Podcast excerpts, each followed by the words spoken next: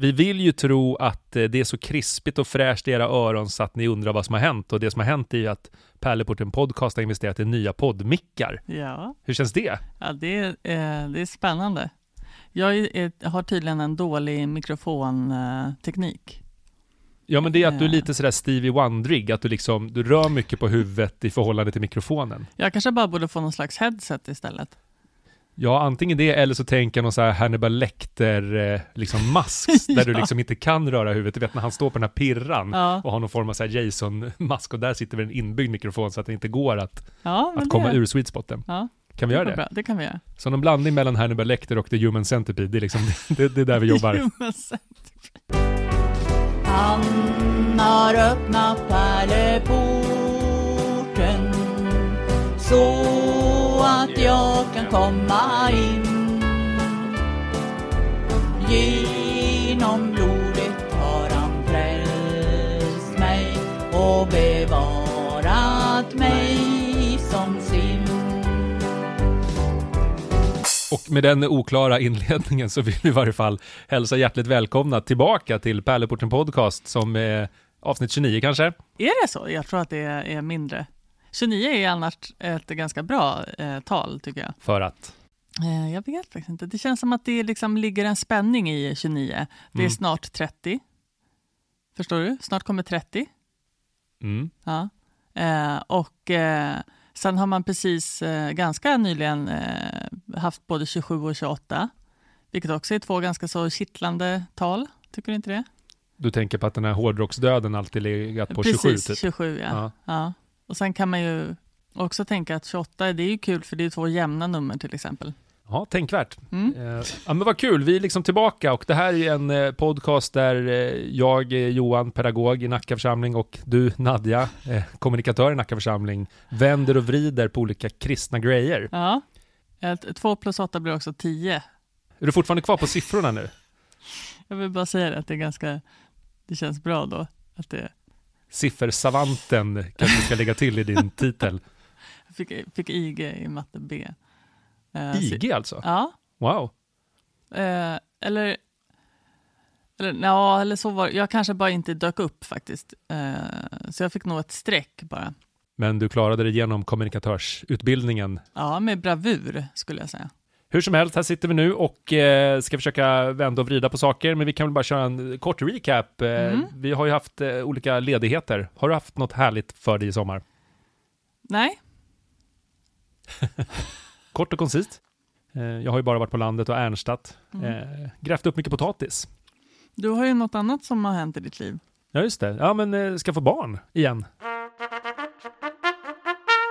Ja, men precis. I november, inshallah, så får vi son nummer två. Det är kul.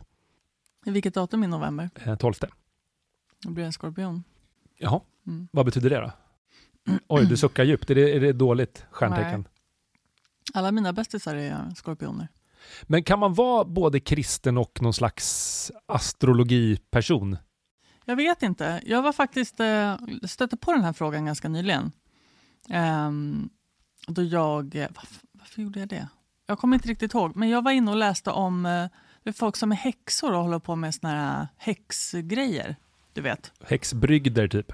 Nej, men det finns en, ehm, en väldigt eh, intressant TikTok och Reels-marknad på så här spellcasting-videos som är väldigt tillfredsställande att titta på. Så jag hamnade i något sånt så här, träsk någon gång. Och då var det någon som frågade så här, men kan man vara kristen och eh, häxa samtidigt? Och då sa den här personen att men, eh, jag som då är häxa tycker absolut att du kan vara kristen och häxa samtidigt. Men sen vet jag inte hur kristendomen ställer sig till det. Så det är kanske är en fråga för oss att ta reda på snarare än någonting annat. Spontant känns det ju ja. Man vill ju gärna liksom ha den där lite, lite edgiga sidan av det Mm. hela. Eller hur? Kan man liksom bli vigd till präst om man också är häxa vid sidan av? Ja, Men å andra sidan, det är väl, om man ser det rent krasst, för de som inte är religiösa, så är det väl lika logiskt att tro på häxor som att tro på Jesus Kristus, den uppståndne. mm. Eller hur? och jag tänker också att det är en sak att vara kristen och en sak att vara präst. Mm. Jag tänker att det är två olika saker. Så en präst kanske inte kan vara häxa, men en kristen kanske kan vara häxa. Om du förstår vad jag menar. Just det. Ja, vad, vad tycker ni där hemma? Mm. Eller där ute? I etern. Eller är det vi som är etern? Vem är etern? Jag vet faktiskt inte riktigt. Men det sa de alltid Din eh, boj i bukten, din kajplats i eten. Mm.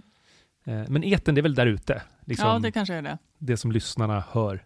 Out there. Ja, precis. The truth is out there. Exakt. Som de Scully och Mulders vi är. Egentligen. Vi får väl se hur pass skalliga och mallriga vi blir den här gången. För Ja. att nu ska vi kasta oss in i dagens heta potatisar.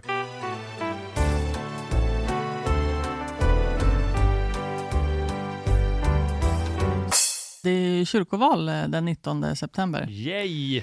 Eh, I år är, ju, är det ju också corona. Man vill ju helst förtidsrösta från den 6 september. Vill jag bara lägga in en brasklapp för här. Men eh, varför tycker du att man ska rösta? Du som har liksom andats kyrka sedan du var barn. Vi lever i en demokrati och det är jättehärligt. Och kyrkan är ju fortfarande liksom uppbyggd på det här sättet. Att man röstar i tre val. Och då röstar man alltså lokalt i sin församling. För vare sig man vill eller inte så bor man ju rent geografiskt i en församling som man tillhör. Oavsett vilken församling eller kyrka man hänger i så att säga, så är man ju ändå medlem i sin egen församling. Ja, förutsatt att man är med i Svenska kyrkan. Då. Så då röstar man hur man tycker att sin egen lokala församling ska styras. Då kan man ju gå in på församlings hemsida och läsa på om de olika nomineringsgrupperna som det heter. Mm. Och så får man rösta på stiftsnivå i stiftsfullmäktige tror jag det heter. Och då är det alltså de som sitter och styr på stiftsnivå. Alltså Stockholm är ju ett av flera stift som det heter. Vad har vi, 13 stycken i Sverige? Ja, jag tror det. Ehm, och sen så har vi då kyrkomötet som är liksom det rikstäckande ehm, organet. Det är där alla gubbar sitter eller? Ja, jag tror det är ganska många tanter också. Ja. Men det är ju i regel gubbar och tanter. Mm. Hela kyrkopolitiken är ju i regel gamlingar som liksom är där. Så att vi tycker att det vore härligt om fler ungdomar eller unga människor överlag vill liksom engagera sig. Jag sitter ju själv med i en nomineringsgrupp i min hemförsamling eh, och jag är ju yngst Mm. med mina 42 år. Och vi är också den yngsta nomineringsgruppen, det är lustigt. 42 är ju för övrigt en bra siffra. Absolut. Ja. Verkligen, Mm. så är det. Ja, men så att, eh, man kan ju tycka att det här är ointressant och irrelevant, men det är viktigt att eh, alla som får sitt röstkort hemskickat faktiskt tar det lite samhälleliga ansvaret man har. Att eh, framförallt se till så att inte alla knäppjökar får mandat i olika liksom, grupper. Men eh, det här med att eh, kyrkan är politisk, eller att det är liksom partipolitiska partier som vi röstar på. Partipolitiska. Mm. Ja, vad, vad innebär det? Vad betyder det? Nej, men det innebär ju att eh, om eh, man som parti har sin liksom, agenda i den reguljära politiken så speglar det såklart också av sig på kyrkans politik. Så att vi har ju dels de då renodlade politiska partierna, vissa i olika församlingar till de här då mer partipolitiskt obundna. Men eh, så att politiken är väl färgad av den färg man tillhör så att säga. Men de här eh, partierna, arbetar de också alltså kommunalt eh, politiskt? Eller är det liksom, är de bara kyrkliga? Förstår du? Nej men eh, alltså sitter man med i ett politiskt parti och sitter med i typ så här kommunstyrelse eller, vad det nu heter, då är ju det mer som ett, liksom ett uppdrag som kanske också tar hela sin arbetstid så att säga. Mm. Det här gör man ju på frivillig basis. Eh, så kyrkopolitiker, de, eh, jag tror inte att man får något arvode. Det kanske man har fått en, någon gång i tiden, men jag tror inte att man får det nu. Nej. Utan man gör det för att man brinner för de här frågorna. Mm. Eller så kanske det är liksom vissa avdankade politiker som inte kom med i andra sammanhang och sådär, sista chansen. liksom politikens hospice kanske. Men vad är det då för skillnad på liksom ett eh, politiskt obundet nomineringsgrupp då som det heter eller en part partinomineringsgrupp? Ja, men det- ja. Ja, men det är nog att man riktar sig mer in på sakfrågor. Att man har vissa liksom, ämnen man brinner för. Vissa kanske kör en, enpartisfråga, vad heter det? En frågeparti. Mm. Viss, Mm. Vissa grupper kanske bara har en viktig fråga, andra kanske har flera. Mm. Eh, så det finns ju då vissa partipolitiskt obundna nomineringsgrupper som man får läsa på helt enkelt. Någon kanske brinner mycket för ungdomsarbete, någon vill att vi ska utveckla gudstjänsten, någon vill att vi ska vara mer traditionell, någon vill att vi ska vara mer liksom, progressiva och så vidare. Så att här måste man ju då tyvärr orka sig in på olika hemsidor för att läsa. Men det är ju precis som i vilket val som helst, man måste ju ta lite ansvar för att orka. Och det räcker med att man googlar och så pluggar man på en kvart och så vet man på ett ungefär vart man står så att säga. Mm. Så att man får vara med och påverka hur man tycker kyrkan ska vara. Ska vi liksom vara mycket jobba för hemlösa, då kanske det är något parti som driver den mycket. Ska vi vara mer att utveckla gudstjänsten, kanske någon annan nomineringsgrupp. Liksom. Det är så svårt, jag blandar ihop det hela tiden, parti och nomineringsgrupp, men det heter ju nomineringsgrupp. Ja, Och man säger inte kyrkopolitiker, utan man säger förtroendevald, just det. om man då blir vald. Mm. Och då så är det precis som vanligt, att man får då en, ett röstkort hem i brevlådan, där det står vilket eh, distrikt man tillhör och vilken fysisk lokal man kan gå och rösta i, eller hur man gör för att liksom, förtidsrösta. Och sen så går man då till sin lokal och så får man med sig, får man plocka sådana här röst, eh, vad heter det, valsedlar, heter det Mm. Från de olika då nomineringsgrupperna som står utanför den lokalen och delar ut de här. Och där kan man också fråga dem på plats, liksom, vad tänker ni kring det här och det här?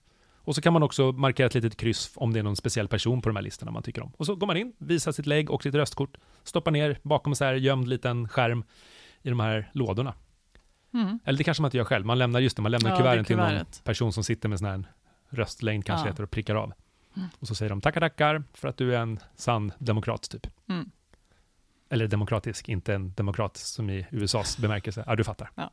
Men, men grejen är att folk tycker att det här är så ofattbart ointressant och det är väl det som är ett problem, för att det är ganska alltså, låga antal som går och röstar. Vilket också gör att det krävs inte så många röster för de olika grupperna att liksom få mandat i det som kallas för kyrkofullmäktige, eh, som man röstar till lokalt. Så att därför är det viktigt att man går, för att det kan ju komma någon eh, tokstolle som liksom samlar ihop, mobiliserar och så räcker det med bara kanske några hundra röster för att den eventuella tokstollen ska få sina Mm. mandat så att säga. Så att eh, ifall ni vill hålla tokstollarna borta så do your thing and go vote. Rösta, rösta. Men hur kan man göra det här intressant? Du som är kommunikatör, hur ska man få liksom, våra medlemmar att gå och rösta? Att man ska orka? Nej, men det är, eh, jag tycker det är svårt, men det är väl precis som med valet. Att, att, eh, fast det är ju ännu svårare vid kyrkovalet. Men det handlar ju väl om att ehm, eh, bara försöka få folk att fatta att det är ett val överhuvudtaget. Eh, men om man inte är intresserad av politik så är man inte det. Då finns det inte så mycket man kan göra. Och speciellt om man är medlem i kyrkan men inte aktiv. Mm. Då, varför ska man rösta för då? Liksom? Mm. Nej men precis, men det är väl också att har man ändå valt att fortfarande vara medlem så kanske man har en tanke med det eller en åsikt kring vissa frågor. Då är det bra att man hittar den nomineringsgrupp som representerar de frågorna. Ja. För att man kan ju verkligen vara medlem i Svenska kyrkan utan att man behöver gå i gudstjänster eller vara aktiv. Det är ju en, ja, en solidarisk handling att vara med. Det är ju fantastiskt. Jag läste på SVT Nyheter att eh, allt färre låter döpa sina barn, inte minst under pandemin, och så kommenterar ju folk så sjukt mycket som det är, speciellt om det är kyrkan. Liksom. Men det var någon som hade skrivit så fint här. Ska jag läsa den, eh, det inlägget bara. Och det är en snubbe som heter Alexander som har skrivit här. Läser många kommentarer om Svenska kyrkan och dess betydelse. Självklart får alla välja själv hur de vill göra, men för mig är det viktigt att fortsätta betala kyrkskatt, eller kyrkoavgift som det nu heter, då kyrkan är en del av vår historia. Hur blir det när alla hoppar av? Vi kommer inte ha några kyrkor kvar och vad händer då med dop, bröllop och begravningar? Ska alla kyrkor säljas ut och bli bostäder? Att vända sig till kyrkan för stöd och hjälp går också oavsett om det är en del av den eller inte. Så mycket kyrkan hjälper och skänker glädje till så många varje dag är obetalbart. Jag tror inte på allt i den kristna tron, men jag är mån om dess betydelse för så många människor. Mina tre barn är döpta i kyrkan och eh, de kommer ha valet att hoppa av när de blir äldre såklart. Jag kommer i varje fall vara positivt inställd till kyrkan och dess gärningar. Om man inte är kristen finns det andra värden att vara rädd om. Mer solidaritet åt folket. Visst var det fint? Jättefint. Ja, men jag tycker den här personen sammanfattar eh, det där väldigt bra. Mm. Och sen så kommer ju alla de här liksom, knaskommentarerna till exempel. Ja, jag tycker att det här är en, eh, det är en fråga om kyrkans verksamhet ska indoktrineras med islam. Vi behöver en ny ärkebiskop värd namnet. Sen när försöker vi indoktrinera liksom någon slags islambudskap i våran tro? Det är så himla konstigt att folk får för sig det. Ja, Sen att vi är öppna mot alla religioner, det är väl jättehärligt att man tänker att det finns mer saker som håller ihop oss än som liksom skiljer oss. mm. Men det är de här liksom reptilhjärnorna som bara slår på så fort eh, någonting provocerar. Liksom. Mm. Jag förstår faktiskt inte heller varför. ehm, det är mycket islamhat. Och så är det också mycket, men det kanske går lite hand i hand att eh, alla tror att vi har blivit en vänsterorganisation. Ja. Jo, men det är väl så många som då hävdar att kyrkan i sig är politisk och därför väljer man att lämna. Och samtidigt så visst, alltså det är ju ett politiskt styrd organisation. Det kommer man ju inte ifrån. Det är därför vi har valet nu. Mm. För att man ska få gå och rösta på det, den nomineringsgrupp, inte parti då, som man helst vill se ska komma till makten. Men i, i år så har vi ju satsat väldigt mycket på eh, förtidsröstning eh, och även brevröstning. Så om man är liksom, känner så här att men jag orkar inte ens gå ner till en röstlokal så kan man ju bara ringa och få ett så här brevröstningspaket hemskickat. Så det, det finns inga ursäkter längre. Mm. Utan om du inte eh, orkar ens komma hit så kan du göra det hemifrån. Det, Och det är helt okej att inte orka komma hit. Men det är inte okej att inte rösta. Mm. Ja, men faktiskt, det är Mm. bra. Vi, Mm. Och speciellt om du är Pärleporten podcast-lyssnare, då rösta, god damn it.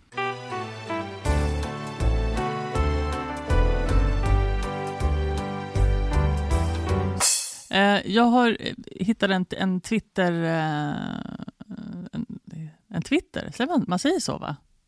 Jag vet inte, jag har inte Twitter, eller är inte med på Twitter. Jag hittade en Twitter, Hitter. twittring.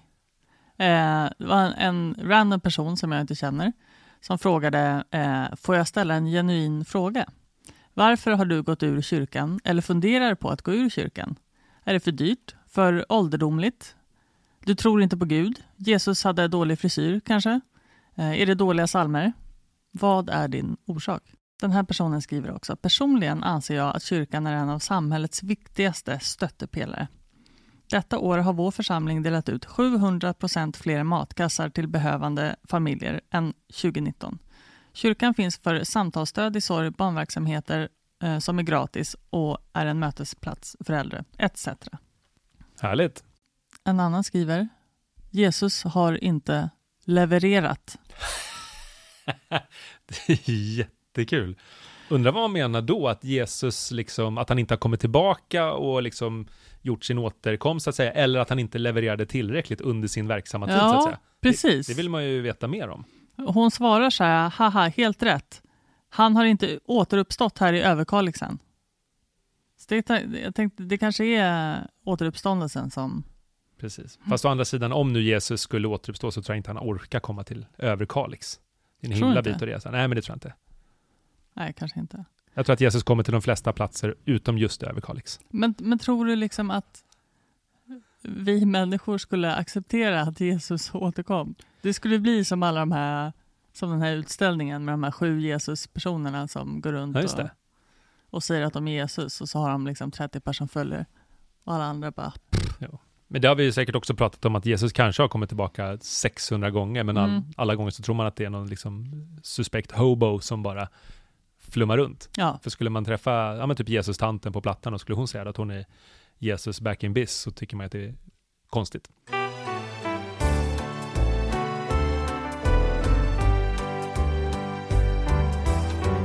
Jag var i Solna kyrka i, nu under sommaren, var Mm. på en begravning där eh, och eh, var där med ja, men familj. Så. Och efteråt så pratade vi om, eh, ja, men faktiskt om kyrkobyggnaden. Och det var, jag tror att det var min bror som tog upp det där, att, liksom att när man kommer in i kyrkan, nu var det förvisso begravning, vilket är ett sorgligt tillfälle, men att själva kyrkan i sig är en sån liksom deppig byggnad. Eh, och specifikt var det Solna kyrka som är ja, men en vacker kyrka, den är väl typ från 1100-talet, alltså Mm. skitgammal. Ganska liten, med liksom alla målningar och liksom hur den är inredd, det, det andas liksom så himla gammalt, traditionellt och eh, som han då tyckte, ja, men man, man kände sig liksom inte riktigt välkommen. För att det, det finns en dysterhet över kyrkan. Och, och jag kan någonstans känna igen mig att många kyrkor har den liksom atmosfären. Man kommer in, det är dels den här speciella lukten som är kyrkolukt, ja men du vet vad jag menar, det luktar liksom sten och Mm. ljus. Och den kan man ju Unket. tycka, ja men unket. mm. Och jag tänker ju att det kan ju gå så himla mycket stick i stäv, som man säger, med liksom det kristna budskapet som ska vara liksom inbjudande, kärleksfullt och liksom kom som du är. Då borde man också på liksom en inredningsnivå tänka en nivå till på det här. Eh, ja, men det var så vi, vi snackade kring det hela. För jag kommer ihåg när jag i höstas var i Växjö kyrka som är liksom så här färgglatt och de hade liksom inrett det med så häftiga Mm. altartavlor. och Det var, liksom, det var mycket färger, det kändes liksom ja, men en trygg och varm plats. Mm.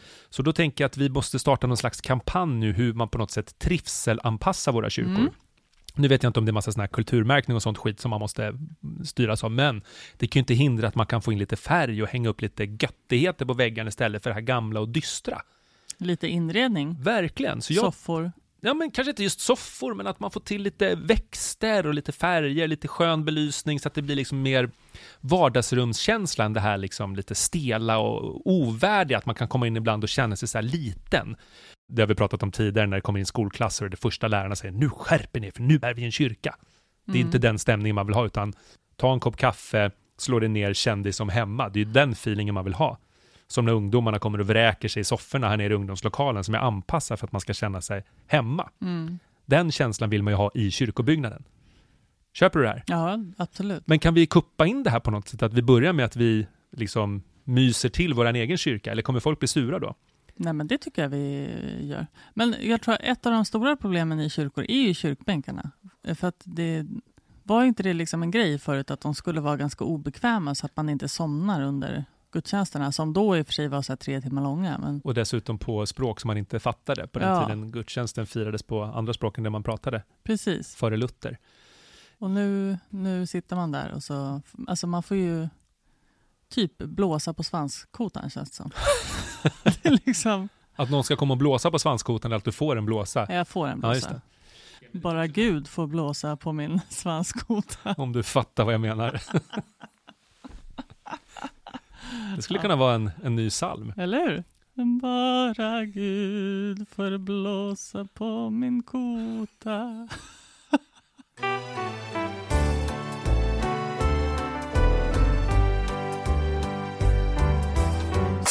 I alla dessa roliga eh, sociala medieflöden så hittar man alltid spännande saker och många tokstollar, vilket man ofta blir glad av. Eller djupt eh, förskräckt, skulle jag vilja säga. Förlorar tron på mänskligheten och eh, ja, gärda, gärda. Ja, Okej, ja, du kanske har en poäng där. Ja. Men den här gången var det att det började med att jag såg någon länk eh, att någon hade typ byggt en typ fullskalig kopia utav Noas ark eh, och gjort det till någon slags djurmuseum. Eh, det finns ju något bibliskt mått i Bibeln där det står hur stor arken skulle vara, Mhm. 300 något, något mått. Så att, men, så att den här var typ hälften utav det, så den var inte enligt bibliska mått mätt en original, utan typ hälften. Eh, och så åkte den runt och så kunde man då besöka den här och då folk tyckte att det här var jättekonstigt. Det var bara ett av varje djur som fick plats. Ja, men. Exakt. Hur funkar det? Det blir liksom Ja. över gränserna befruktning Ja. mellan olika folk och raser här. Eh, men då hittade jag eh, en länk till någon annan Noahs ark-snubbe och då var det en, eh, en irländsk politiker som heter Danny Healy Ray, eh, som är någon slags intressant person. Eh, som hävdar, apropå klimatkrisen, att det är bara en stor bluff och man kan hitta bevis i Bibeln. Och där hade han just Noas ark som ett tydligt bevis på att klimatförändringarna inte är orsakat av människan, utan det är Gud som styr över vädret. Och då har han då att Gud skapade den här då syndafloden som gjorde att mänskligheten skulle gå under, men Noa och alla djuren skulle få en ny chans. Mm. Så det var då ett sånt bevis. Och där står han då på något sätt och förklarar i deras, vad har de, riksdag? Ja, Jag vet inte vad de har på Irland, men deras politiska forum. Och man ser liksom folk runt omkring som bara tittar på honom. Så, men kan inte någon bara få tyst på honom?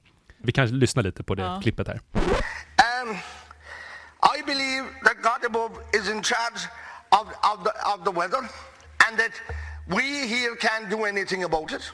Och den här då, inte helt otippat, den här politikern var ju också såklart emot samkönade äktenskap. inte så konstigt. Eh, Sen var det också lite uppmuntrande. Han tycker att också att det ska vara godkänt att man dricker två eller tre pints och sen att man får köra hem på det.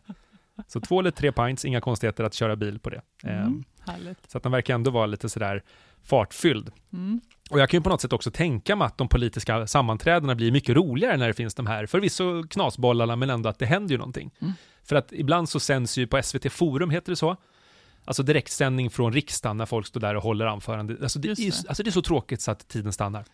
Ofattbart tråkigt. Det är inte så många som har gått någon slags re- retorikkurser där på... Alla har ju gått retorikkursen, Alla men de går ju den för att låta liksom strikta och organiserade. Det är ingen som går på känsla. Det är inte som, eh, vad heter han, Boris Johnson typ. Mm. Han är ändå lite uppfriskande i sitt sätt att tala, för att håret spretar åt alla håll och han verkar vara lite sådär, han får feeling typ. Mm. Det är ju sällan man får se svenska politiker få feeling. Nej. Eh, Men, men tänk då om man skulle få höra ett sånt uttalande, typ Ebba Busch skulle säga sådär, ja men det står ju faktiskt i Bibeln om Noas ark och därför så är det Gud som har skapat klimatförändringarna typ. Då det hade skulle ju- bli ramaskri. Ja men eller hur? Det hade ju det hade inte funkat. Nej. Och som vi också har pratat om någon gång, vad händer om liksom Stefan Löfven skulle säga, men må Gud välsigna er svenska folket. Ja. Då hade, de- han hade ju fått sparken på en sekund, liksom. det hade ju kära och fjäder typ. Eh, Så att det, det är lustigt ändå hur, hur i andra länder det här ändå onekligen funkar. Ni kan googla på den här snubben, eh, han heter alltså Danny Healy Ray. Mm. Han har också en väldigt intressant dialekt, sådär superirländsk, så att Mm. man hör ju knappt vad han säger. På ett härligt sätt. Mm. Eh, ja, nej, det om det. Ja, vi hoppas ju att det finns en krispighet i ljudet och att eh, vi har kommit fram till någonting. Jag frågade min gamla kollega sådär om hon hade lyssnat på podden. Och hon sa, ja, jag har lyssnat. Men ibland så bara babblar ni på. och hon har ju rätt. Ja, men det, och det var något dåligt då? Ja, jag tror att det var någonting dåligt. Mm. Men eh, det är lite så vi jobbar. Vi, vi hittar några takes och eh, ibland så har vi någonting vettigt att säga, men framförallt så bara pratar vi om det. Och sen Ja. så får vi ni själva avgöra om det, Bra eller om, dåligt? om det gav någonting. Mm. Men eh, vi gör det här och vi tycker att det är roligt och vi är jätteglada för att det finns några heads där ute som lyssnar. Mm. Och eh, vi säger aldrig när vi är tillbaka för att vi kan aldrig hålla det. Nej, Men förhoppningsvis någon gång till innan valet i varje fall. ja det är definitivt. Och valet är alltså den? 6 till 19 september. Exakt, så förtidsrösta eller gå på valdagen den 19 så eh, lovar vi att vi ska hylla er med jubelrop och eh, vi kanske bjussar till och med på en glass eller någonting. Ja, det kan vi göra. Kan vi ordna det? Så att alla som Absolut. har röstat får komma hit och ta emot en glass av oss. Ja, det, det tror jag. Det ordnar vi. Eh, tack för den här gången hörru. Tack hörru. Hepp. Hepp.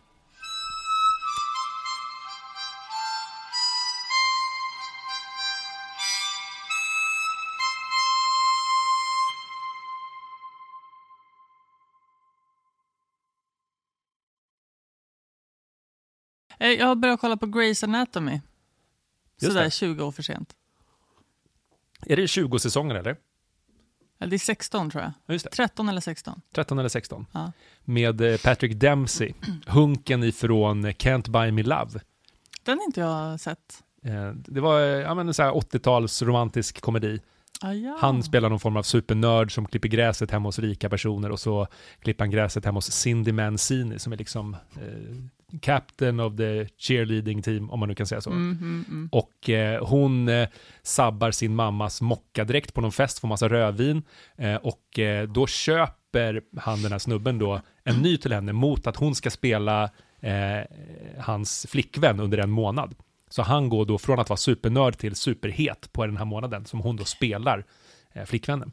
Men får jag bara förtydliga här. Han klipper gräsmattor. Ja, Hon går i high school. Är det någon slags pedofilgrej eller är det liksom att han gör det på fritiden? Nej, det, det, här med gräsklipparen, eh, det kanske var eh, inte så nödvändigt för story, men, men filmen börjar så att han klipper gräset så man förstår att han jobbar extra. När de går i typ samma Ja, klass. precis. Han, samma de går i samma Ja, klass. precis. Ja, Nej, inget annat. Nej, Eh, Men han är då inne på det här varuhuset för att köpa typ ett teleskop som den då nörd har ner. Man gör det extra tydligt att han var nördig för att han höll på med teleskop. Så var det ju på 80-talet. Ja. Det var ju inte någon risk att man inte förstod vilka som var de coola eller inte. Nej, nej, precis. Eh, Och då så ser han henne i en annan butik genom det här teleskopet där hon då försöker Febrilt. eh, få, liksom, få ny sån där och säga jag kan jobba extra sådär för jag har inte tusen dollar och då slutar det med att han går dit och tar sina tusen dollar och köper då den här nya klänningen eller mockadräkten till henne mot att hon ska spela Mm. flickvännen. Mm.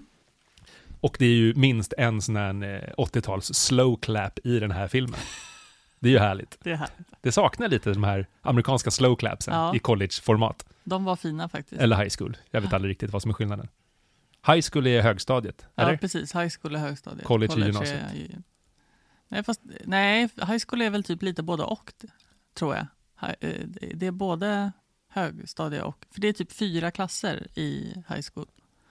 Okej. Jag bara killgissar nu. Just Men ehm, Ja, men eh, spännande filmen då. Jag, Ja. jag, jag minns den att den var väldigt härlig. Sen kanske det har hänt mycket sen den kom, typ 86. ja. Men den här pedofilgrejen det var ju ganska vanlig i eh, filmer förr i tiden. Varför fastnar du i pedofilgrejen? Det har ingenting med den här filmen att göra. Nej, men, för, men det, det, man har ju sett, man bara åh gud vad bra den här filmen var när jag var tio år gammal och så ser man den i vuxen ålder så bara okej det handlar om en typ 25-årig man som blir ihop med en 16-årig tjej. Och så tyckte man att det var så himla coolt då och nu så Ja, bara, det. ja det är inte jättefräscht. Lite samma med Pretty Woman, när den kom 1990, då var det det mest härliga man hade sett, att Ja. en gubbe liksom hängde med en prostituerad, inga konstigheter. Mm. Och sen kom han som räddaren liksom i nöden och tog bort henne från allt det här. Ja, Det är precis. ju ganska kontroversiellt om den skulle komma idag. Ganska. eller? Ja, verkligen. Och Roxette gjorde ju soundtracket. Ja. Ja, det var tider. Mm. Ja, eh, så det var allt för Vi minns olika 80 och 90-talsfilmer för den här veckan.